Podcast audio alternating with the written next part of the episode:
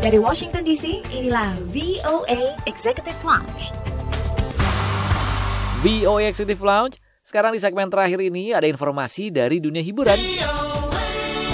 Inilah VOA Indonesia dari Washington DC. Aktor legendaris Kevin Costner belum lama ini angkat suara untuk menanggapi ketidakadilan rasial yang akhir-akhir ini hangat dibicarakan di Amerika. Berikut laporannya. Saat ditemui Associated Press di kediamannya di Los Angeles baru-baru ini, Kevin Costner mengatakan mereka yang tidak mengerti bahwa minoritas kulit berwarna diperlakukan secara berbeda oleh para penegak hukum adalah orang-orang yang berpandangan kolot bagaikan dinosaurus. Menurutnya, jangan sampai warga Amerika melewatkan kesempatan untuk membuat perubahan yang akan berlaku selamanya. You know, African Americans, Hispanics, Native Americans, they have an absolutely a different relationship with law enforcement than white people do. And you know how you deal with that is you watch it and you it kind of it's shocking and um, but it's not surprising. It's been with us. And um, we have been unable to somehow step in front of our brothers and that's what we need to do our brothers and sisters. Kevin mengatakan bahwa warga Amerika keturunan Afrika Hispanik dan Indian memiliki hubungan yang sangat berbeda dengan pihak penegak hukum dibanding warga kulit putih.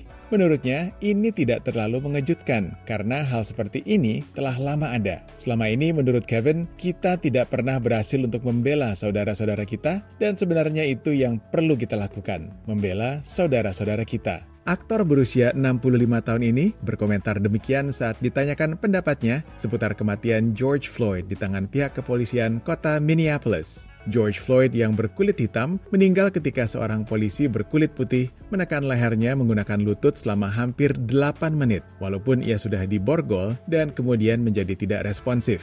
Kematian George Floyd memicu sederet aksi unjuk rasa di seluruh dunia, sekaligus kembali mengarahkan perhatian atas perlakuan pihak kepolisian dan sistem peradilan pidana Amerika terhadap warga kulit hitam. That's what we have to do, I think, metaphorically and actually physically, which is stand in front of people who are being mistreated. We have to put ourselves in front of them. We don't have to imagine being them. We know what that story is. They've been trying to tell us for years. We have to be heroic ourselves. Kevin mengatakan bahwa secara metaforis dan secara fisik, kita harus berdiri di depan mereka yang dianiaya, tanpa harus membayangkan bagaimana rasanya menjadi mereka karena sebenarnya kita sudah tahu Sebenarnya itulah yang selama ini selalu ingin mereka ceritakan. Kitalah yang harus menjadi pahlawan bagi mereka mulai dari sekarang. People who can't catch up with fairness, with decency, they're dinosaurs. We have to stay vigilant every day. There's no room for hatred. There may be reasons for it, but we understand that it can't just be perpetuated. You know, it has to stop. Jadi menurut Kevin, penting sekali bagi kita untuk tetap waspada setiap hari dan tidak ada ruang untuk kebencian. Kalaupun ada, itu bukan merupakan hal yang bisa dipertahankan dan harus dihentikan. Demikian laporan tim VOA.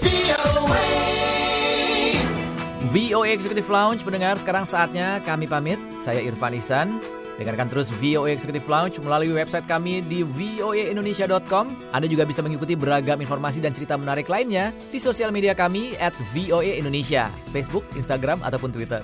Selamat melanjutkan aktivitas Anda. Success with you all the way. Bye-bye.